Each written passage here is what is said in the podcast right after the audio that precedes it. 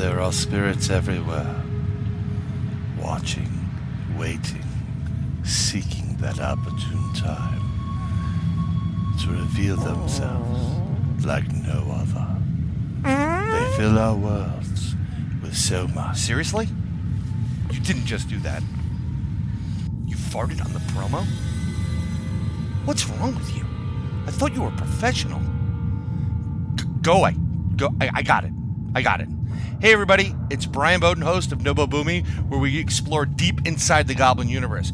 We have an amazing show that covers the paranormal, conspiracies, music, art, entertainment, trending topics, and so much more. Please join us by subscribing to the show on Podbean at InsideTheGoblinUniverse.podbean.com, on iTunes, Google Play, Spotify, Stitcher, TuneIn, and everywhere you find podcasts.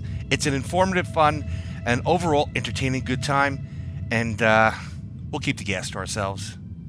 Why don't you burp next time? Someone get me Brian Anderson.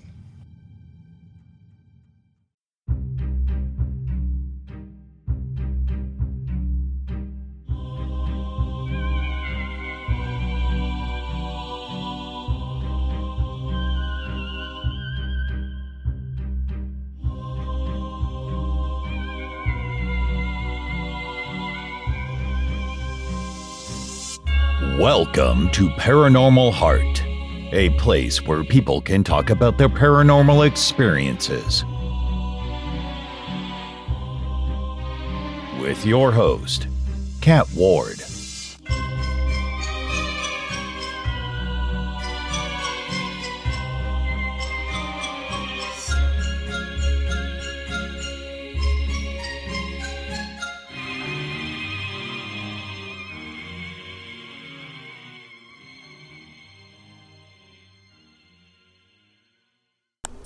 Welcome back, folks, to Paranormal Heart. I'm your host, Kat Ward. You can find new episodes on the second and last Sunday of each month on Podbean, YouTube, and any place you find fine podcast. And I'm also happy to announce you can also find me on fringeradionetwork.com. If you've had paranormal encounters you'd like to share, you can either be a guest on the show or you can submit them in writing and I'll be happy to narrate your story. And if you'd like to have your very own free Paranormal Heart podcast bumper sticker, just drop me an email at paranormalheart13 at gmail.com.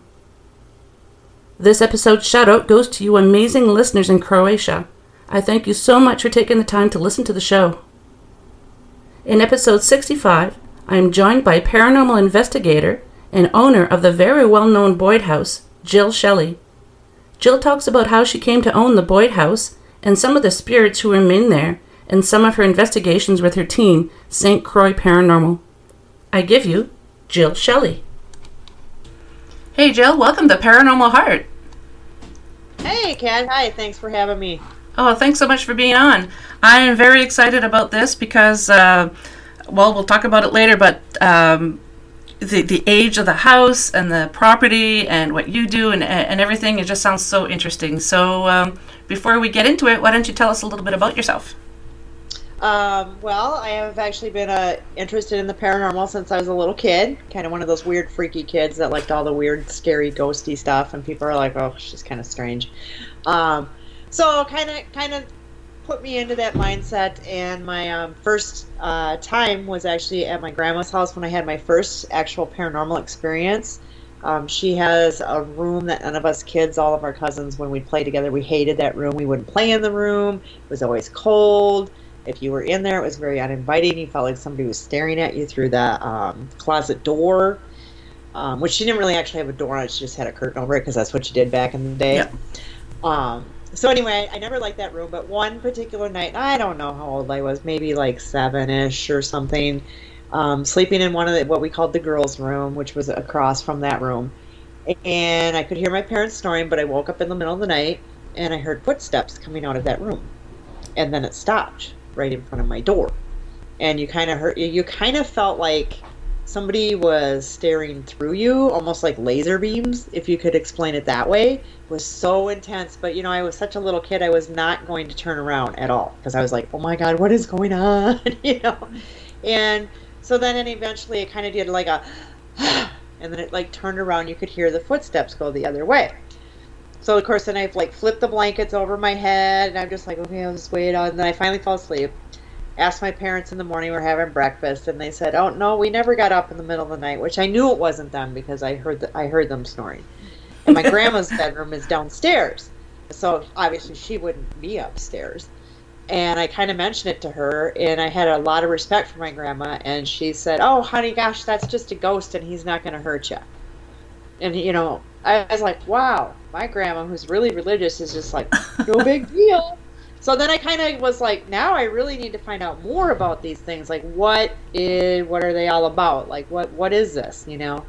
So you know, I'm a little older. So back in the day, you had to go to the library. Yep. And you had to just read books on ghosts. Uh, we didn't have no internet, no phones, nothing. Um, just whatever you could watch on TV too about documents on on ghosts and, and things like that. So kind of learned. Um, but then with the advent of, of the newer television shows that came out, I was like, oh my gosh, you can become an investigator. This is super cool.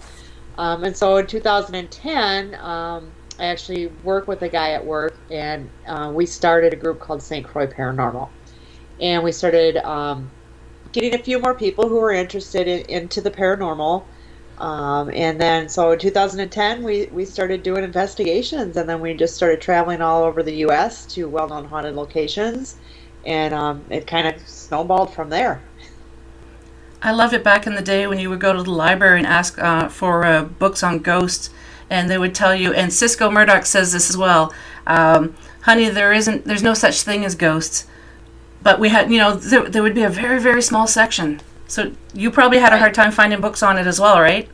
Yeah, yeah. I mean, you find a few here and there, you know, every once in a while, and you're like, oh, this is a good one, you know, and so you learn, you know, that, and that's that's how we did it back in the day. So, you know, Definitely. So how did you how did you get your team members? Uh, well, like I said, the one guy and I worked together, so we kind of had that common interest. We just Mhm. would chit chat, and it came out that we were both into ghosts. Um, so we, we kind of started that. He had already been doing some investigations. Just um, once we kind of formed and we got more team members, they took it to a whole new level. But um, but then um, actually Donna, one of our other members, uh, she's been with us for a long time. Her sister actually worked um, at the hospital I worked at and said, "Oh my gosh, you have to meet my sister-in-law." And so Donna and I connected, and then we met in a cemetery of all places for Oh, the first so time, cool. um, just to kind of kind of get a feel for each other. And yeah, I just love her to death now. She's like my sister. And then after that, we got um, Teresa, who who Steve knew, and Stephanie was another gal who worked with us, and then Alex, who we have, and he reached out to us um, asking to see if we if we uh, were taking any new members, and so we met with him and we liked him, and and he's been with us. So everybody's kind of been with us for probably close to ten years. Um, and So Wow. we're like a really tight tight knit family. Mhm. So yeah, they're just a great great group of people, and and and we've had so many fun experiences and just fun good times, and you know they're you know they're my brothers and sisters. It's very difficult to find uh, team members that are um, that will actually stick with it, and and you know it's, it's just so difficult to find people sometimes. So you're very fortunate. Yeah, I mean we've and like I said, we've had people come and go. Like they'll Mhm. come and they'll stay for a couple months, and then they're like, "Eh, this is not what I want to do." Uh, and we've had other people who like came one time and like, "This is totally not what I thought it was." You know, a lot of people think it's like how the TV is like action, action, action all the time, Yeah. and when reality it's like twelve hours of like, "Hello, Yeah. hello, can you touch this, please? Can you any noise, anything at all?" yes. You know, so yeah, they don't realize, and then plus for us as a team, we're a little extreme on that side because we have so much equipment. So when we go, I mean, we I think we own like 35 camcorders, you know, and uh, you know probably you know I don't know like 30 voice recorders. So we put out each a voice recorder with every camera. So like we really hit it to the nines, and so it is a lot, a lot of work for setting up and getting things rolling. Um, so I, I don't I don't think people don't understand the amount of work that goes into what's done. Not only just you know getting set up for the investigation, the actual investigation, and then all the reviewing that Yeah. you have to do with the evidence because you can't really like fast forward through anything. So you know, it takes me hours and hours and hours and hours to go through through film footage, you know, and, Mhm. and voice recorders, and then you put it all together. Uh, and then we started doing our own. I kind of fell in love with video production myself, and kind of started putting our own uh, television show together called Paranormal Patrol, and we just aired that on local uh, cable here in town. So they were they liked it, they picked it up, and uh, so they we've had that for a while. Um, because of COVID, and we haven't been kept keeping up. We're no longer on the the TV. Yeah. Um, we do put everything out on YouTube as well under St. Croix Paranormal, under Paranormal Patrol, if anyone wants to check out some of our videos. Um, originally, I started doing it because it was kind of a fun little keepsake for us, Mhm. you know, so that we could go back and go, yeah, this is what we got. This is really cool. And then it's like, well, now it's kind of fun. I want to make a show. So, you know. Yeah. Yeah. And I find making your own show makes it more legit too. Instead of, you know, I don't want to badmouth the the TV shows out there because thanks to them, people like us, we're not seen as crazy as before. it's a little bit more uh, acceptable to say that you're into ghosts. Um, I was just like you. I was uh, growing up. I was always the one that the weird girl that liked ghosts. Um, later on, I embraced my weirdness. So, uh, yeah. So, um, yeah, it's just um, thanks to those TV shows uh, and a little bit more education to the to the public, because now I think the majority of people that I talk to know that the TV shows, yes, it's for entertainment. Yes, real investigation is similar to it, but you don't always get evidence, and most of the time you're sitting in the dark talking to yourself. Right, right. Yeah. And there's, you know, we've gone to really well-known haunted location. They haven't gotten a darn thing. You know, no, Mhm. no EVPs that you find later, no nothing. But it doesn't mean that it's not haunted. Because some people have to realize that you know it's an off night, and you Mhm. can't make the spirits perform. They're, you know, even though they're dead, I mean, they have feelings. They have, they are a spirit. So it's up to them if they want to talk to you or not Mhm. talk to you. Um, so th- there's a lot of variations that go on, and I think a lot of it too is the energy that is, Yes. you know, with your team, or maybe your mood that day, or you know, some sometimes if you come in being, we're not an aggressive team, we're not like demanding. Uh, we tend to be very respectful. Mhm. We tend to focus more on life than death, so we usually don't talk about how did you die because most of the time, unless we're doing a place we don't know anything about, it's we already know how you died. So why let's you know who wants to keep talking about how they died? Yeah. So we focus on like what's your favorite food, what was your favorite holiday, what's your favorite memory, like so we go off that, and I think we get a lot of responses based Oh, off good. of that. You know, just depend. You know, because we're more more positive outlook and probably ask some more questions than um, other people normally would have. Now, do you find some people in your team um, are more successful with certain pieces of equipment than others? So, like uh, the spirit box doesn't like me. Um, I don't get any hits off of that. But Katie or April in our team, they'll they'll get hits. Uh, do you find Yeah. that with your team as well? Yeah, we. I think so too. I mean, I love the spirit box. One of my favorite things. I have like every single one: the eleven, the seven, the portals, the S boxes. You name it, we got it. Just because I love it so much. Um, but I, I yeah, I, I find like Alex runs the SB11 perfect. Like he'll get responses all the time, and it's like I'm doing the same thing that you, the same settings, the same everything. I'm not getting anything.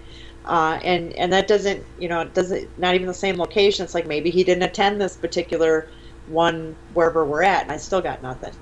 Uh, so yeah, he gets more more of that. And then, um, interesting enough, we just started doing the Estes method quite a bit, and um, Teresa is pretty much the only one who can actually like channel through and get responses really really good. Um, we've told that she is kind of intuitive, but she doesn't know how to use it. She's had many psychics say, "Oh my gosh, you have you have a gift here." Um, things are attracted to you, which which makes sense because we also call her our, our paranormal punching bag. Oh this, no! This, this this poor gal. I mean, she gets scratched, she gets pushed, she's been thrown. She's. I mean, she gets it. She gets everything. Um, but I and I so I think that's part of why with the Estes method it works really really well with her because somehow she's some sort of beacon or light. Um, Mhm. we've had a couple psychics say that that they're just amazed by the amount of light she's giving off. So. Oh wow! And I take it that's something she was born with. It, yeah, yeah, Yep. exactly, exactly, yeah. But yeah, I love her. She's so she's awesome. She's awesome. I feel bad though that she's always getting scratched. Her. so, There's always one in, in the team. always- I like uh, I liked your website where each team member uh, says what piece of equipment they prefer. I think that was pretty cool. Yeah, yeah, it was kind of a little different variation because we all like to do, you know, different different types of things, you know, which makes everything unique. And then, um, you know, sometimes if it's if that's what you like mostly, then you kind of perfect on that. Mhm. You know, it's just like if you were doing this, you know, something over and over and over again, you're just going to get really good at it. Yep. And then after a while, you're just going to tweak it out and go, hey, you know, it'd be better if I do it this way.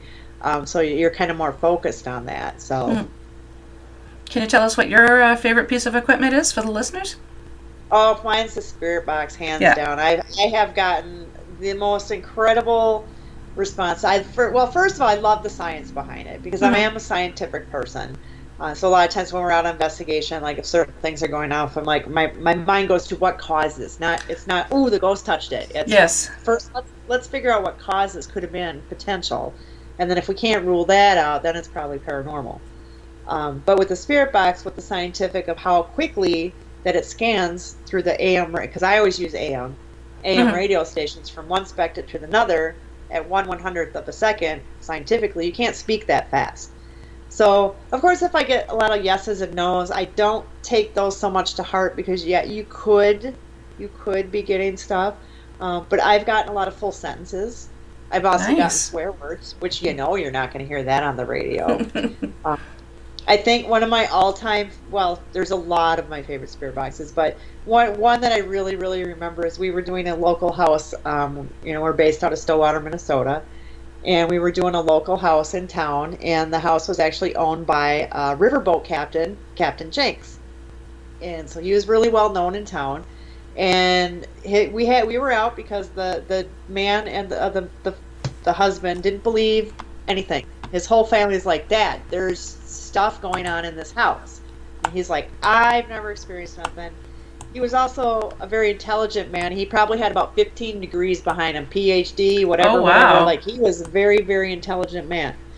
So we come, we do this. I do the spirit box, and I said, "Whose house is this?" And plain as day, it said Captain Jenks.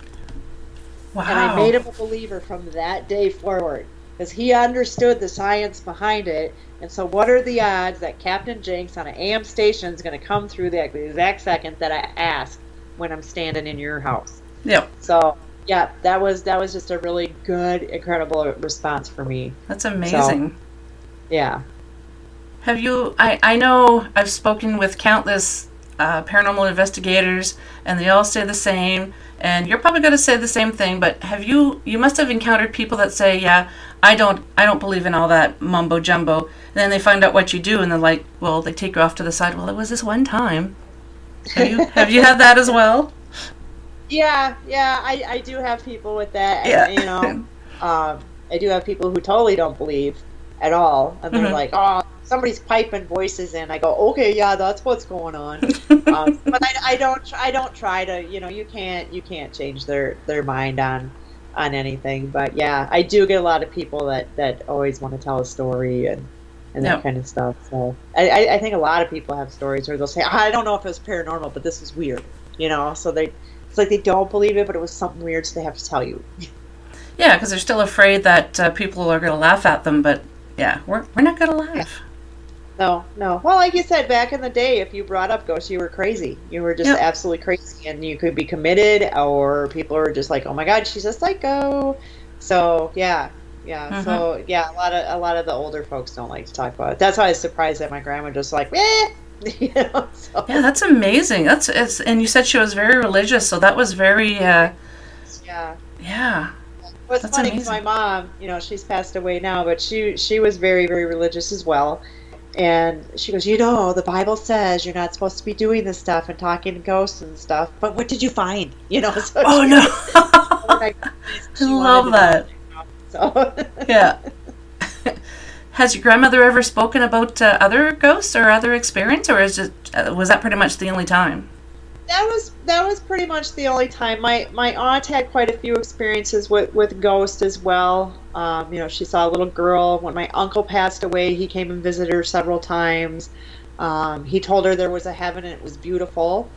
Um, he also one time came. She, he came for like a week straight, and then that was it. You know, she's never seen him since.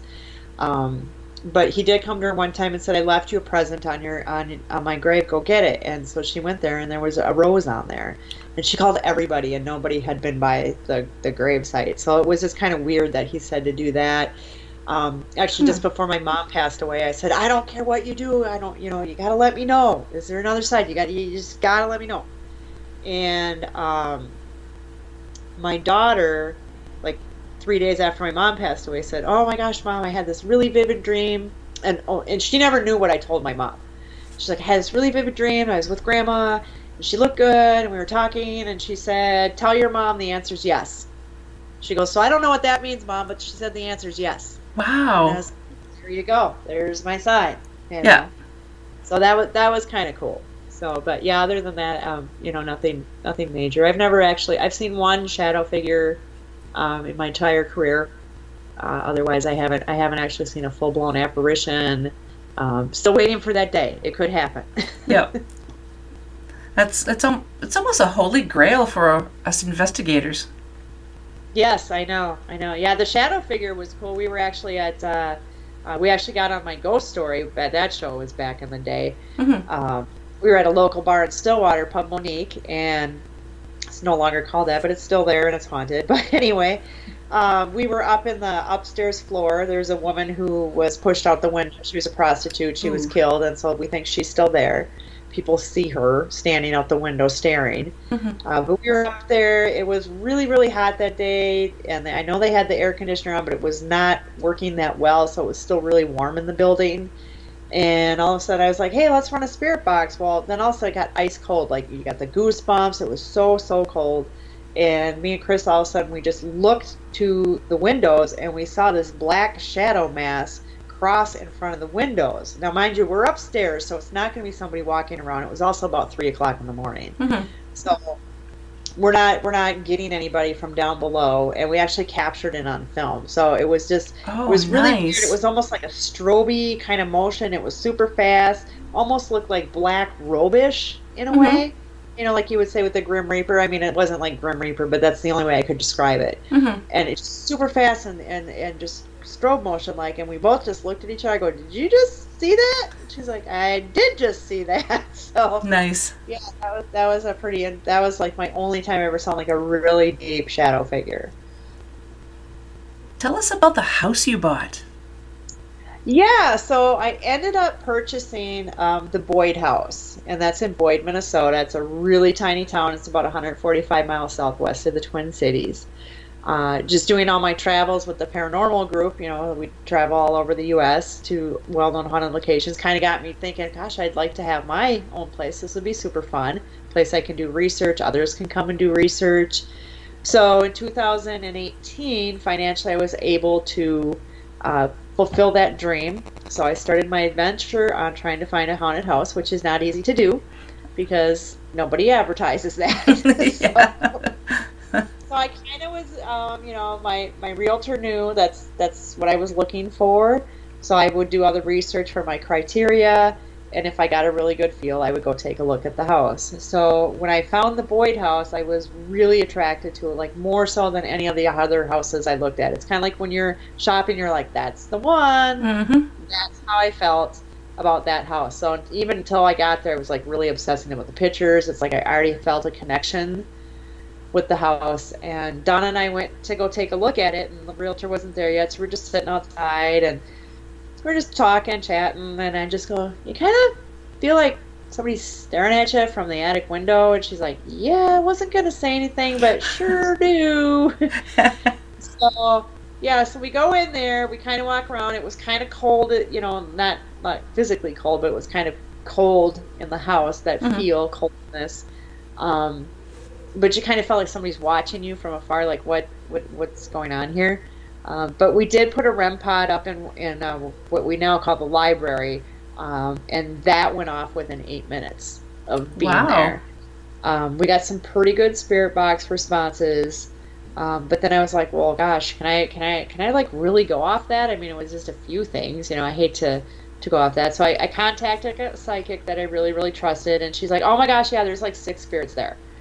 You know, she's like, "There's two children, there's two women, there's a man, a man," and so um, interesting enough, she said that there was a man that likes to garden, and he comes through the back door, and then she said the first night you stay there, you're gonna you're gonna meet him, and I was like, well.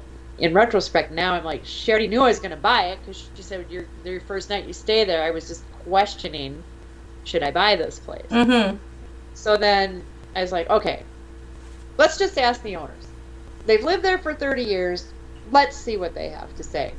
They were an older people, so they didn't really want to talk about it. but she said, oh, I always thought there was something really funny about that house.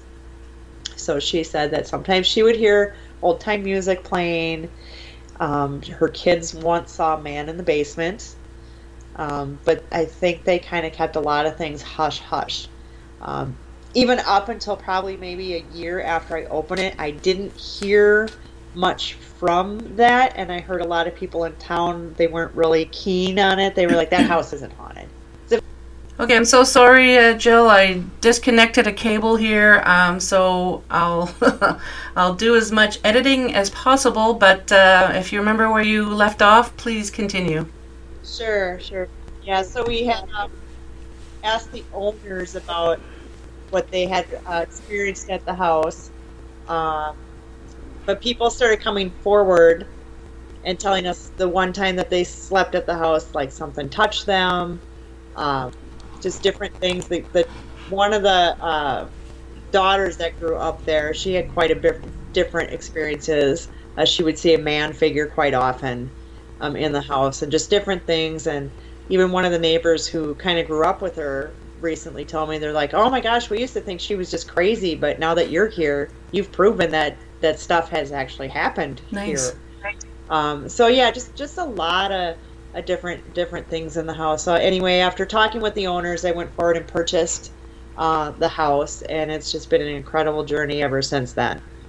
Your, mil- your your realtor must have thought you were nuts wanting to buy a haunted house. No, she was she doesn't like ghost stuff. She's really cool about it, but she actually sold us the house I live in, which is not haunted, because we don't live at the Boyd house. But um, so she was really cool. I told her what I did. She's like, "Oh, it just creeps me out." But then she'd hear a few stories, like, "Okay, just stop," you know. Um, but her daughter actually was really into ghosts, and so after I bought that house, her daughter stayed there. And so the first night her daughter stayed there, she didn't make it through the whole night. She said it was too freaky, too spooky. Yeah, she did. They just left everything. They left everything. Like they just ran out of the house at like twelve thirty at night. They couldn't handle it anymore. Did they explain what they encountered? Uh, they just said it was really creepy. There was just too much, too many noises. Things were touching them. They didn't like that. Mm-hmm. Um, just these two younger girls. You know, she wasn't. You know, she was an adult but younger. Um, so then she came. That she did come back maybe about two months later with more friends. So I think she felt a little bit better. It wasn't quite as crazy as she said, um, but she still got touched at night. Like something would like keep brushing her hair, um, that kind of thing. So so they did have quite quite a few experiences. So yeah. So she was her. You know, my realtor was a little familiar with ghost stuff just via her daughter because her daughter Huh. would go stay in haunted places because she thought it was fun. Do you know if your realtor selling houses and, and whatnot, you know, businesses or whatever, has your realtor ever mentioned if she's encountered anything weird? Uh, she has not. She hasn't at all. I did always mention one time. I said, but when I because the house we bought was actually owned by another realtor. Mhm. I said you guys should get people who like investigate to to prove that there's no ghost there, and they didn't think that was a very good idea. So I think that's a great idea. it's like, no, if there was a ghost, nobody's gonna want to buy it. And I'm like, I would buy it. I know quite a few people who would. But I understand. Yeah. There, there's probably a small percentage of people who would buy it. Yes, exactly. So can you give us the history of the house? It's pretty uh, pretty old. Yeah, it was uh, built in 1901, but our deed actually goes to 1889, actually, when the town was founded. Um, so it was actually owned by the St. Louis Minneapolis Railroad. So it's, it was a big Wild West booming town back in the day. Mhm. Um, so eventually, uh, one of the town founders owned everything, kind of sold lots off, you know, yada yada. And um, you know, the town used to be really big. They had, you know, uh, like restaurants and bars and billiard tables and you know meat shops and and all kinds of stuff. It's huge. Right now, there's 170 people in there, and we have three businesses in town. That's all we got. Oh wow. Uh, so it's really, really changed a lot. So all the pictures you look back in the day, I mean, it's just streets crowded, horse-drawn wagons, just like out of the Wild West. Uh, was actually the town was actually butted up against the Sioux Dakota reservation line, so there could have been some interaction with that. Um, but the railroad came through the town very, very um, busy, busy with the railroad. They made the stops, obviously. Um, the tra- the train tracks still run right through the backyard, pretty much of the house. So I think we get a little bit of energy drawn off the tracks as well. Mhm. But one of the um, second owner that we really can find on the house was Fred Eckert.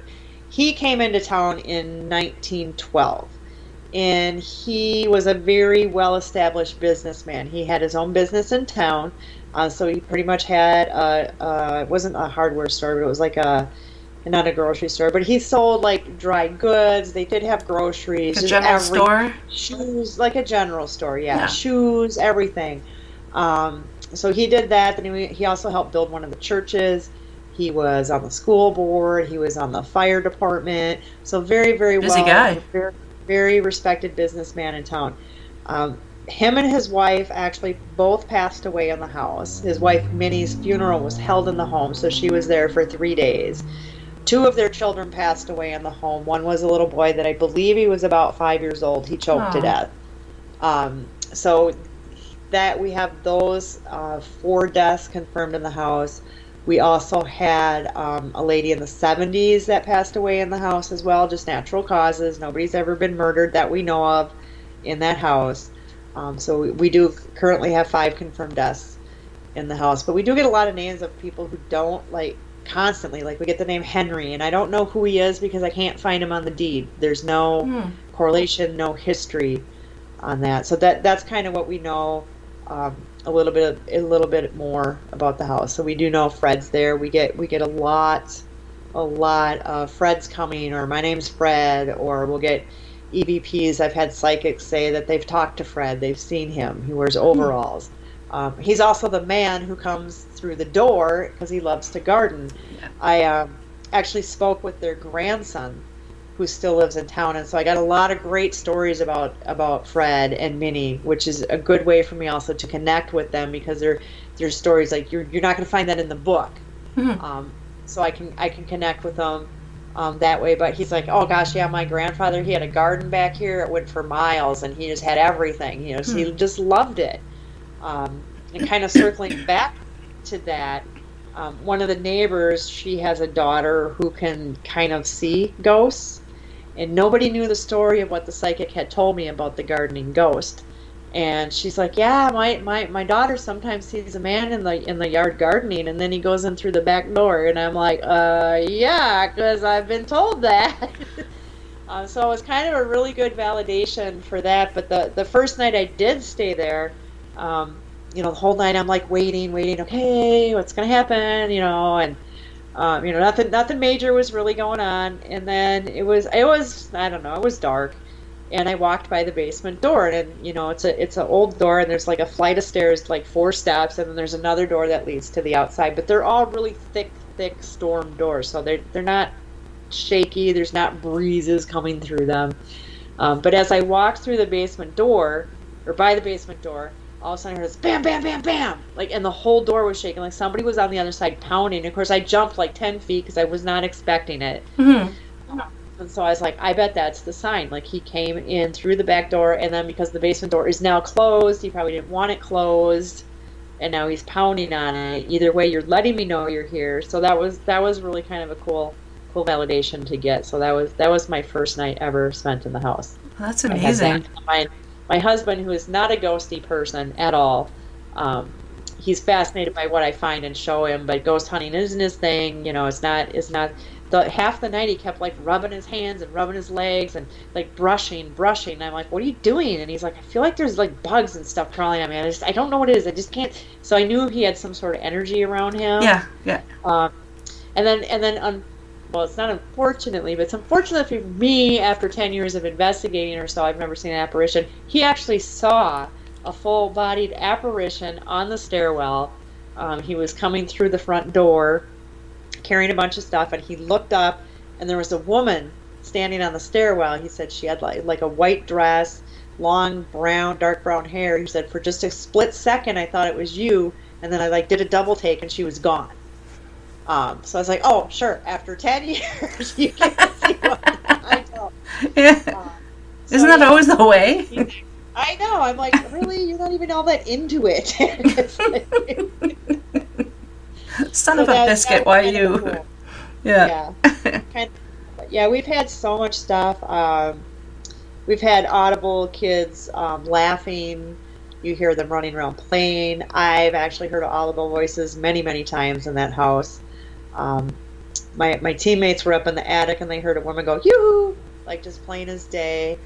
I've I've woken up and it's you know it's an old old house 1900 so it's got the old floor grates and I woke up one morning and it was I don't know 7:30 in the morning. I was like, ah, so kind of peaceful, kind of quiet. I'm just gonna lay here. Then I could hear voices coming from the kitchen through the grate in my room because the kitchen's right below. And I was like, oh, the girls must be up. So I thought, well, I'm gonna get up. So I go down there and everybody's still sleeping. Whoa. And I was like, okay. So then I went. I was like, you know what? I'm just gonna go tidy up in the in the basement. Then I'm gonna pick up the cameras, get, get things rolling. So I'm down in the basement. I hear walking around upstairs. I'm like, okay. Well, now they're up because they heard me. they're up. They're up. I go out there. Everybody's still sleeping. I'm like, okay, all right. So then I'm like, okay, now I'm gonna stay in the kitchen here. I'm just gonna kind of tidy up in the kitchen. And I hear noises going on upstairs because Donna was sleeping upstairs, and I'm like, that's got to be Donna. So I creep up the stairs halfway, and I, and I hear her snoring. I'm like, nope, wasn't Donna. but at least you wouldn't freak out listening to that, you know, because Yeah. you you expect it and you look for it. Yeah, yeah. I mean, I've woken up in the middle of the night and I'll hear like in our kitchen we have like the old metal cabinets because the kitchen's more looks like the 1950s almost look to it. Mhm. Um, so it's all the old metal cabinets, and I've woken up and I've you know I'll be in the bathroom, I'll say hear all this banging, this metal banging going on. You, you would think I would go down there, but I don't. I just go eh, and I go back to bed. So, so I've heard, I've heard that that going on, but we've we've done a lot of work to the house. We've tried to bring it back to the 1900s, so we had a lot, a lot of antiques in that house. So there could be some energies um, given off from that. Um, we actually got uh, old Victrola from a friend of mine, um, and we did the SLS camera when we were playing the Victrola. And I was just kind of scanning around the room, and all of a sudden, boom! In the corner, there's like a tall stick figure, and it starts tapping to the beat of the music that we're playing. And I was like, you know, so we, we played a little more, and then eventually it disappeared. And I'm like, okay, it's gone. And then I was scanning around, and well, then it was sitting in the chair with its leg crossed and tapping to the beat of music. Hmm. It's like this is crazy. So then, after we got all done with that, and we didn't get any more activity, the figure disappears, whatever. So I left the camera and the screen, the computer running, facing the Victrola. The lights are on at this point. We're in a different room, just talking, chatting. I'm like, oh, I got to go get that. It's in the other room. As I walk towards the camera screen, there is a stick figure standing in front of the Victrola, bending back and forth, looking where the crank would have been, because we took the crank out because I don't want anybody to wreck it. Mm-hmm. Um, and it was like bending down, looking, where's the crank? I want this more. I want that. You know, it was just crazy. I was like, oh my god, they still want us to play some more music. That's you know? amazing. So we had that. Um, and then another one of my favorite experiences I've had is um, in the basement. I set up uh, a poker game. Mhm. So originally I had a REM pod on the table. It went on and off for about six hours, but of course every time I run down there, it wouldn't go off and quit beeping. Like oh oh oh. But I and I put all these old coins. I had all these old coins from the 1900s and a really big solid gold piece. And I said, "This is the grand prize if you win the whole thing." Um, but every time I'd go down, I'd shuffle the card, and I, you know, I, I don't know how to play poker, but I'm just ramming, rambling on. Aces are wild, deuces are this, whatever. You know, I don't know. I'm just throwing out jar poker. And um, but I always had one card, and I pushed it to the edge of the table. It was never hanging over the edge; it was just to the edge of the table. And I and I kept saying, "Oh, if you're if you're liking today's games and everything, just just push that card off. It'll it'll let me know." And um, I came down there last time at like 11:45 at night, did another shuffle, said please, please throw this off, and at midnight they threw that card right off the table. Um, and I was so excited when I got up in the morning. I didn't know if I had captured on film or not, but I, I found it that I had. Um, but I like my first thing I saw the card on the floor. I'm like, oh my god, yay, thanks guys! And then I'm like, hey, look, it's a deck, whatever it was. You know, I'm like, did you see? Did you see? So it's like, I was pretty excited. Now you know what? They do that a lot, and they do it in front of people. So if people sometimes go down there and play cards, they will flip the card off the table while you're sitting there. Yeah. Um, we've actually played 21 with a K2 meter, and I tell you, they hit that K2 meter when right on. You know, they hit, they stay. You know, we, we say if you want another card, touch the light, make it light up. If you, if you want to stay, don't touch it. And That's they get it every single time. Every single time they're right. It's crazy. They, they love to play cards. And we found out his his grandma Minnie, she loved to play cards. So Mhm. that was one of the things. So she we could be playing cards with her. I don't know. That's amazing. I like that. I have to think of that next investigation we do. yeah we just we just do crazy things. I've had um like the spirit box again one of my favorite things. Uh we actually have fred and minnie's wedding picture up in their bedroom. Uh, and i was running the spirit box and i pointed to the picture. I remember the last name was eckhart. So i said hey is anybody here uh, anybody in the picture here on the wall? And i was pointing to the picture and it goes do you mean the eckharts i mean just plain as day off of the portal. I'm like whoa You know, like, you're not gonna get that anywhere else so it's just yeah. it's just crazy. Um, my favorite EVP I got from there is I was in the house, um, you know, and, and when we're there, you know, I got to do a lot of work too. I got to clean, I got to get things Mhm. organized, things like that. So I talk to them like I'm having a conversation with you. So I was having Mhm. a conversation, just rambling on, hey, I'm going to a wedding. You ever been to a wedding? I'm just like, talk, talk, talk, talk, talk, talk, talk. You know, like I never shut up and I finally got the. What I didn't know it at the time, but I got an EVP when I got home listening to the voice recorder that says, and I I was talking, so I was kind of muffled. So she was like something, something, something. She's like, and I'm trying to sleep. no. That's awesome. So yeah, here's this poor woman trying to take a nap, and I'm in her room just yakking away. but we get her a lot. She's pretty crabby, and she has a very raspy, deep, deep voice, like she smokes a lot of cigarettes. Um, so we get a lot of EVPs of "get out of here," uh, you know, that kind of thing. I think I don't think she's evil. Obviously, she just she likes likes her space. I think. Yeah, leave me alone. Yep. yeah. So we get her her quite a bit. Uh, I've got a few EVPs of the kids. Um, one psychic told me that the one little boy hides a lot in closets, and I and I did actually get we have an under crawl space with a closet um, that you can go in. And when I opened that up, I got a little boy's voice once that says, "Don't hurt me." Oh. Um, so I mean, I don't know if he was abused kid or if he's just scared. It's it, you know, it's kind of sad, but um, Yeah. yeah, we, we get a, a few of, of that. But I think for the most part, they're pretty happy. We bring them a lot of toys, and then other people leave them toys, and and so we, we, we try to make everything pleasant for the ghost. And I'm always asking them if there's something you want me to do, something you want me to bring. Um, we did have a on the spirit box one one always kept asking for fudge. So my husband made homemade fudge, and we brought that and left that as a gift. Um, well, we threw it away before we left. 'cause you don't want mice and stuff, but you know, Yeah. it's just a gesture yeah. that we do. Um, You but sometimes I get acknowledge them. my- yeah, and I get little things in my head like, hey, you know, you know, it'd be a really good idea, and so then I'll I'll buy something for them, or or anything that I think um, that they would like. So I, I just I try to just make them real happy. Now, here in Canada, we have French and English uh, speaking people. So when we, especially here in this area that I live in, and sometimes when we do investigations, I'll ask questions in French. Do you have anyone on your team who speaks other languages, and do you, have you tried speaking other languages during during your investigations? Uh, no, none of us really. I mean, you know, it's a few words here and there. Uh, Mhm. but I have had other team members say that, oh, here is this word's Dutch. You know, Hmm. like they would use some Dutch words um, because there were a lot of Dutch and a lot of German in the in that town as Okay. well. So, um, you know, they get that. I know a couple people have said, oh, this is Native American, and of Mhm. course, being by the reservation line, it's a possibility. I don't know any of these words, Mhm. so but other other people have gotten a few things from that. So Interesting. and you know, you watch, you know, you go, you watch shows that are from other countries, you know, that don't speak English, like you say, like France and Mhm. and you know things like that. So that their ghosts are going to speak in that language. They're not going to talk in English because that's not what they know.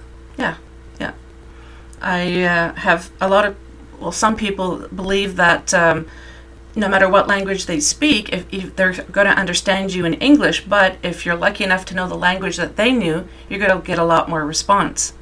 hmm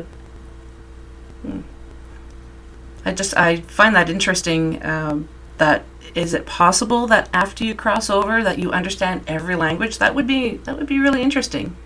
Yeah. Well, there, there, there's a new question to start asking out on the spirit box. Yeah. Try and figure out some words or some sentences next time you go out.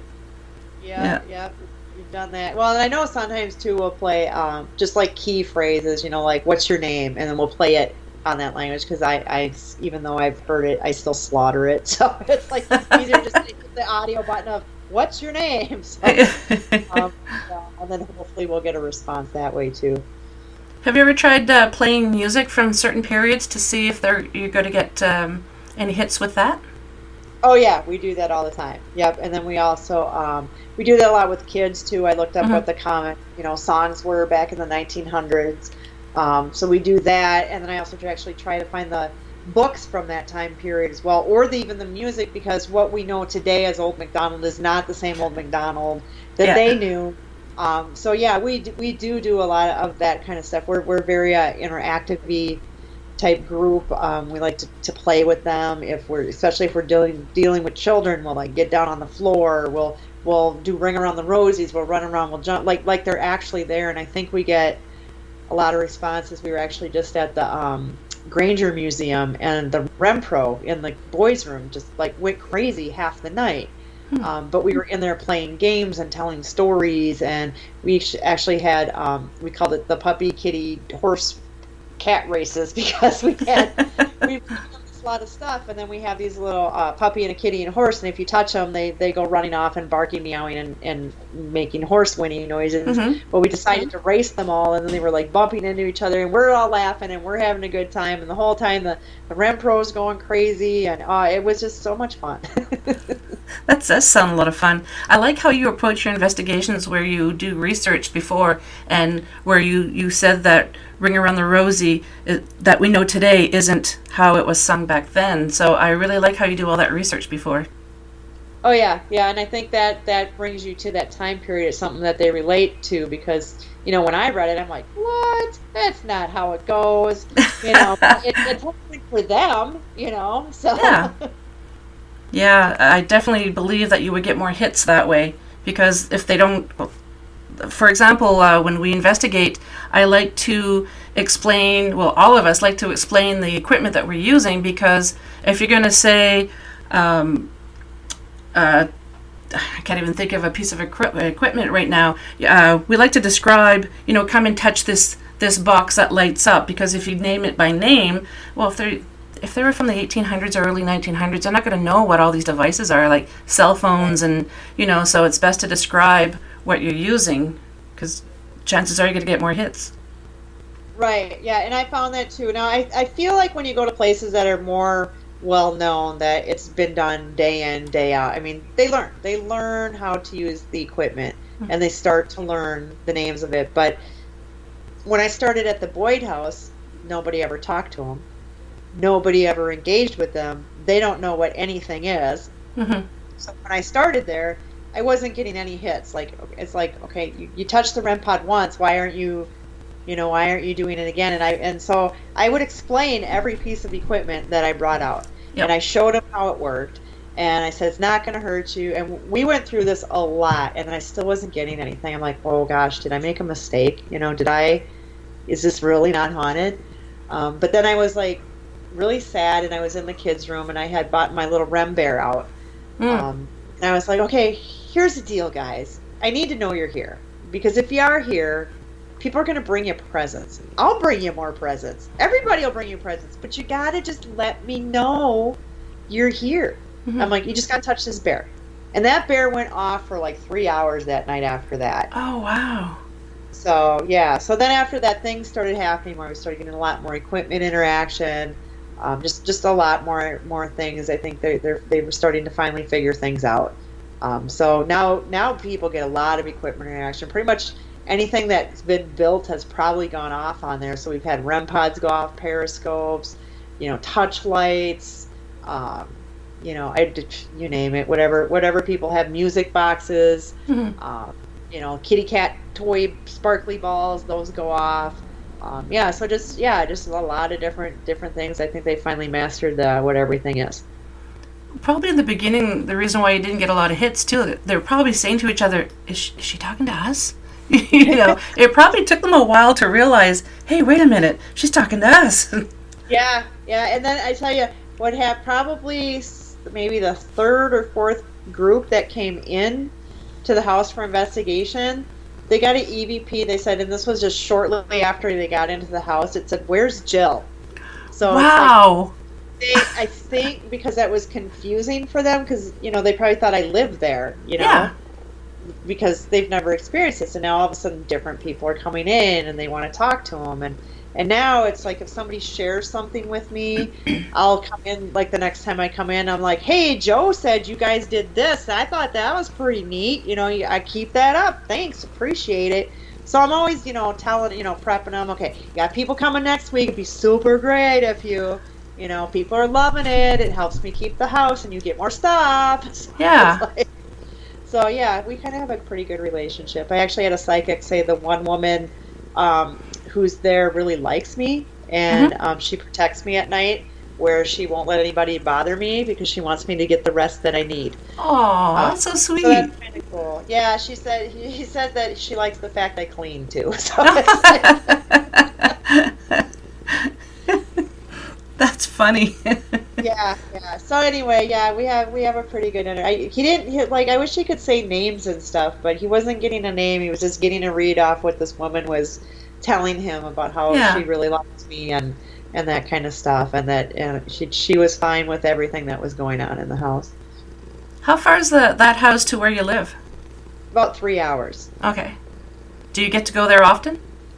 Uh, I'm actually going tomorrow, so I'm pretty excited nice. about that. Uh, me and the team are going down um, just to check it out for the for the night. Usually, it's booked up quite often, Mhm. um, so I can't get down there as much as I'd like to. In the beginning, we were down there quite a bit, obviously because we were doing renovations and things Mhm. like that.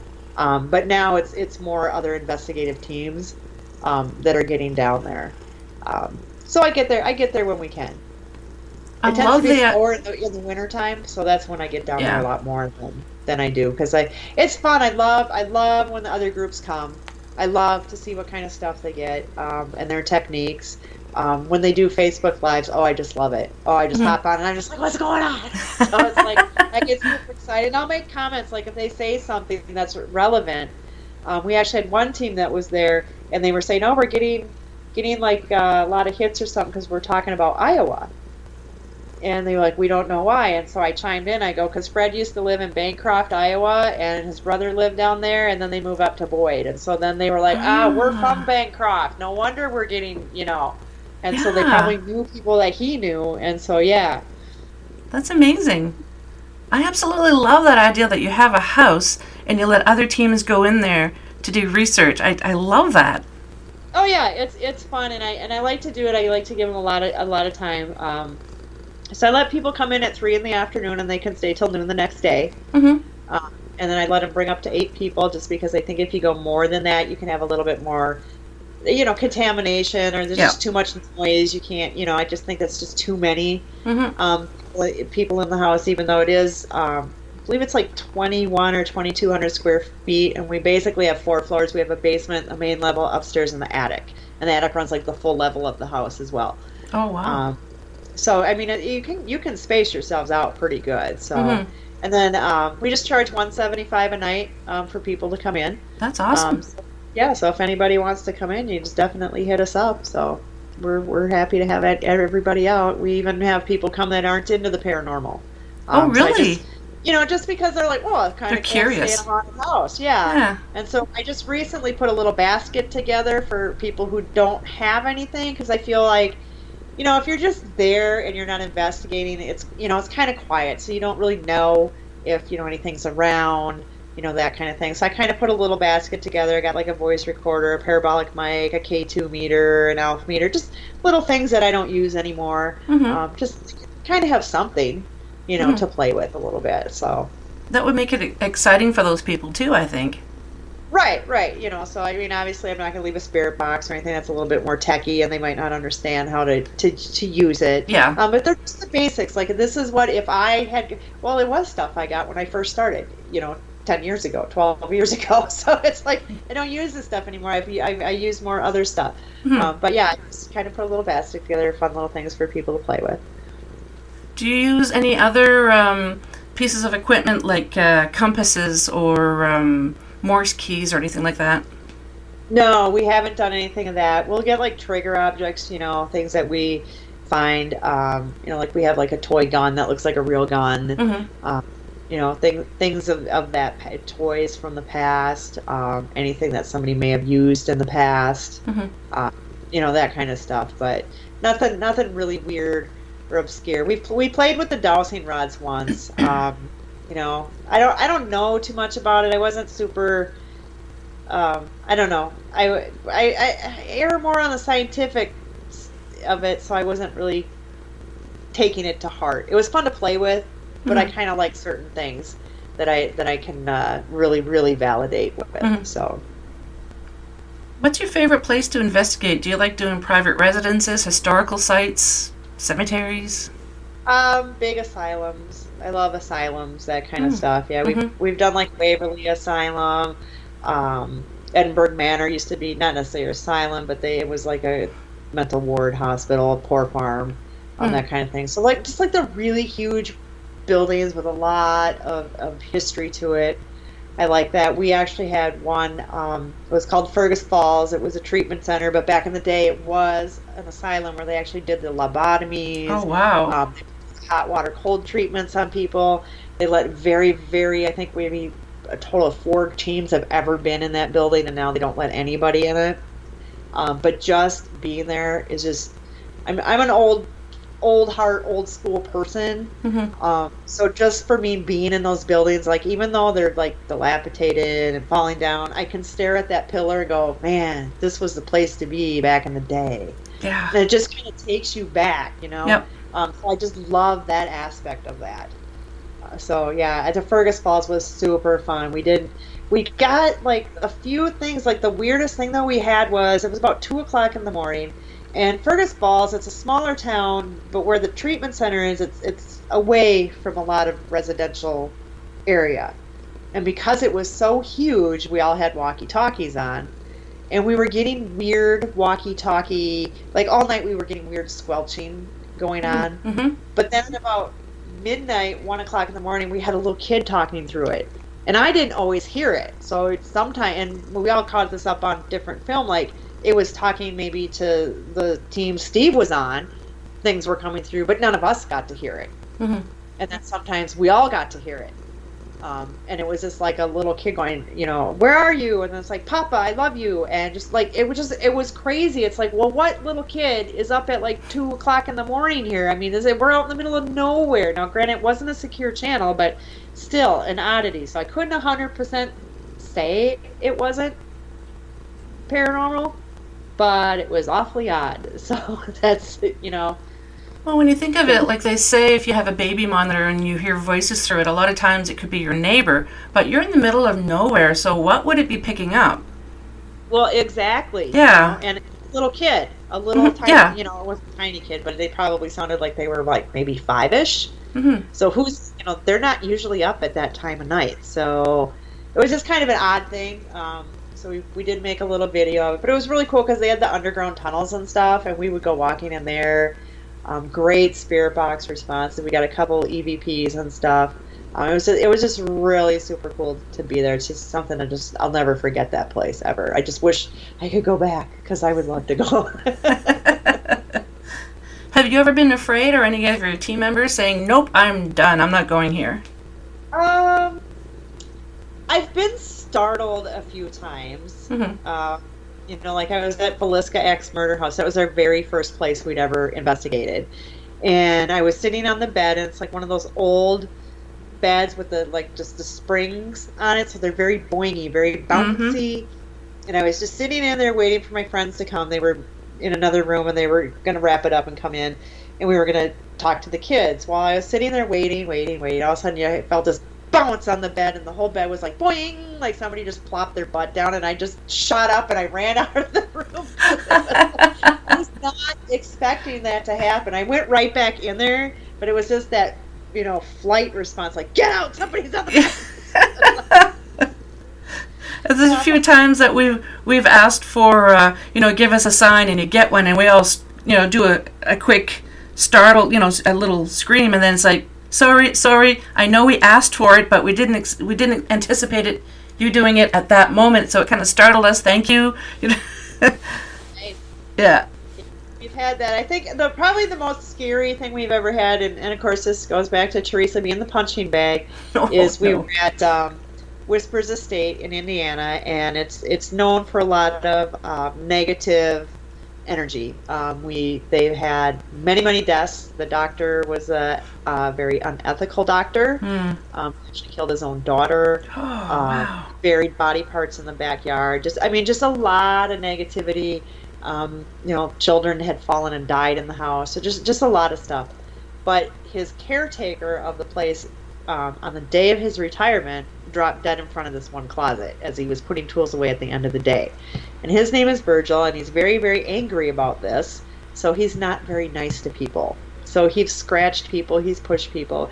He's locked people in this closet, even though it's when you shut the door, you have to flip the latch and then turn the thing. I mean, you just can't just lock the thing. It's like a flippy latch at the okay top. yeah Uh, so people have gotten locked in there. So of course, you know, we had to go in the closet, and um, but it's a big closet, so it's it's not just like a little tiny. It's like a walk-in. They even had like a little setup with a little table, a couple chairs, and then stuff was stored in there. So me and Teresa are in the closet, and the spirit box is running outside, and I heard this voice in my head that said, "Get out of this closet." So I I was like, okay. So I got out of the closet, but I also have a thing about being in closets because I feel like if something the door slams, I'm gonna be locked in. I can't handle that. So I, I don't like being in there anyway. So I just chalked it up to, eh, it's just me being crazy. So I didn't say anything to poor Teresa. So then in the spirit box, we heard shut this door. Well, we didn't do that either. And then next thing you know, so Teresa's sitting farthest back in the closet on a chair. Next thing you know, her and the chair come flying four feet out of the closet. And of course, she lands on all her hands and knees and she's like, Somebody just pushed me. They picked up the chair and they pushed me. And of course, you know, I had to try to debunk it. I'm like, Well, you sure you didn't fall? She goes, uh, If I did, I'd be still in the closet, uh, not four feet out here in the Yeah. hallway. So, no, I did not fall over on the chair. that's amazing So yeah, that was that was probably the first time I experienced like, oh my gosh, they really can do this kind of stuff to you. yeah Um, so it gave me a little bit more respect, but that was kind of spooky, you know. I'm yeah, that's kind of creeping me out listening to it, and I don't creep out easily. Four feet. That's that's something. That's a lot of energy. Oh yeah, yeah. Well, like I said, he's a crabby guy. So Yeah. Wow. You'll have to start calling her Punch. yeah, there we go. There we go. We usually call her Snack Pack because she likes to eat snacks a lot. So That's funny. Um, excuse me. Sorry. Um, do do you are you sensitive yourself? Uh, not really. Um, I've been told from psychics I have some sort of ability that I just I haven't mastered it.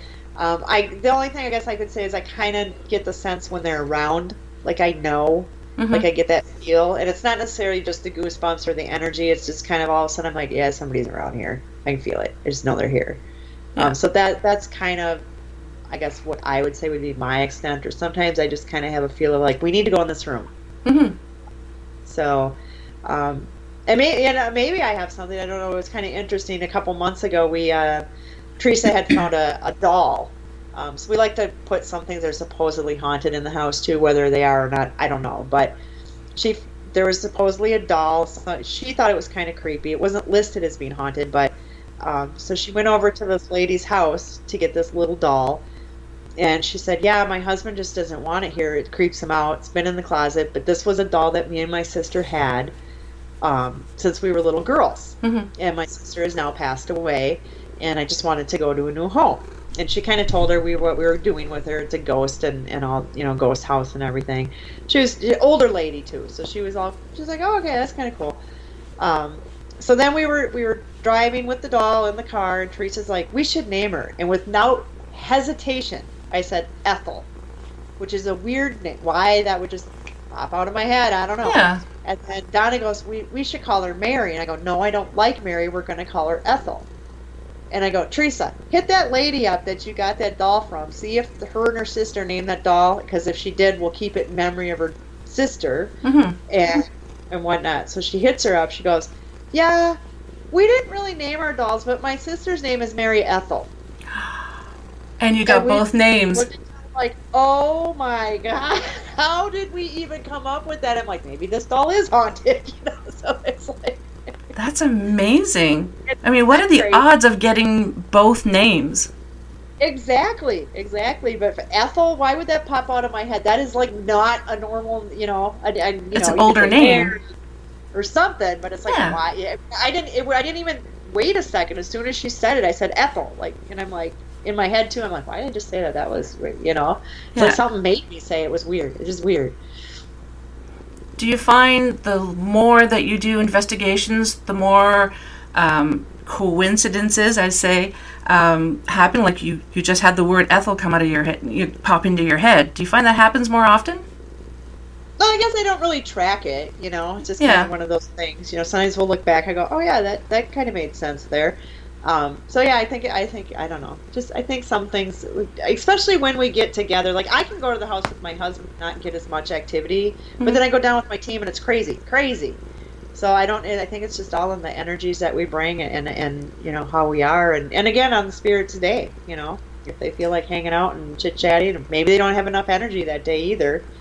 So everybody needs energy to, to do stuff. So Do you track the weather and uh, paranormal, the um, not paranormal, the uh, barometric pressure and stuff like that when you do investigations?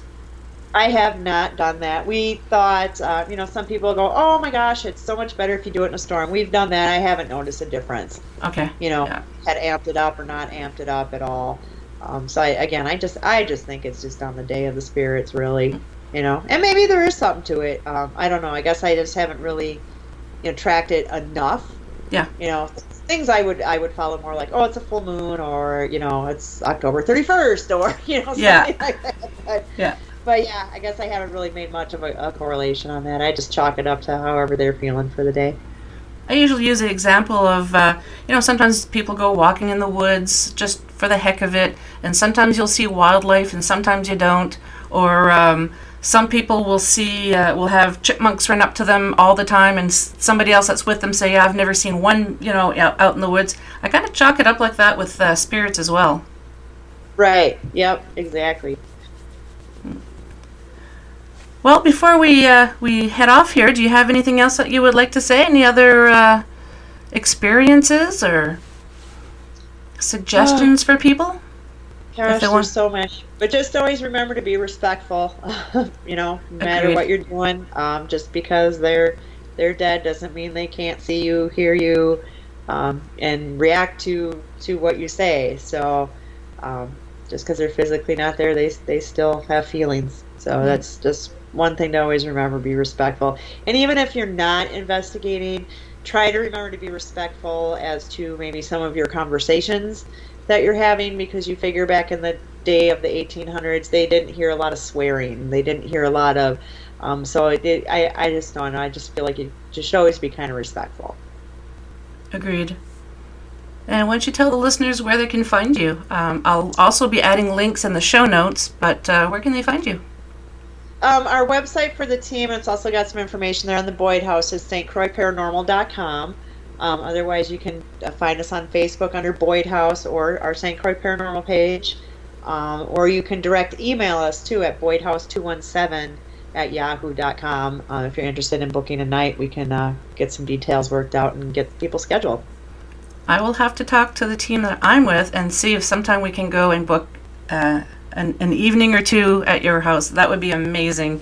Oh, yeah, once once. COVID settles down and travel is a little easier, uh, yeah, that would be amazing. Yeah, we have. We didn't do many this year. We've only done, I think, three investigations this year. So we traveled a little bit, but not not as much as we would like to. So we're hoping 2022 is better. Let's hope. Um, I want just I just had a thought. I wonder if the spirits at the house are wondering why there's not as many people going through. Do they realize there's a pandemic? I don't know. I, I've told them. I've told them that. Um, interesting that you said that. We were actually at a place in um, Illinois investigating, and I got an EVP that, that said, "Do you have COVID?" And I was like, none of us said. Well, first of all, we wouldn't have said that. Like, we wouldn't say, "Do you have COVID?" So I was like, that's kind of weird. Um, so it's just kind of a strange EVP, and I suppose because people are talking about it, you know, yep. or they hear about it, you know. So a hot topic they, right now. They, they're listening. They know what's going on. Yep. Nice. Well, thank you so very much. I really appreciate you being here. Yeah, thanks, Kat. It was fun. It was. Just hang tight and um, we'll chat for a couple of minutes. But uh, thanks again. And uh, as I said to you listeners, I, the um, links will be added to the show notes. So everybody take care of each other.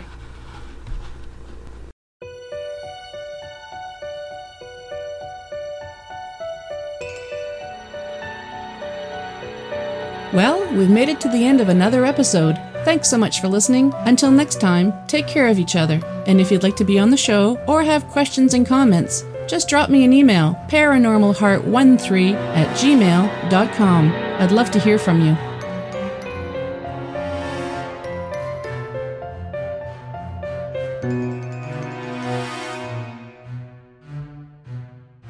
Paranormal Heart would like to extend a special thank you to PurplePlanet.com for supplying the music for the show.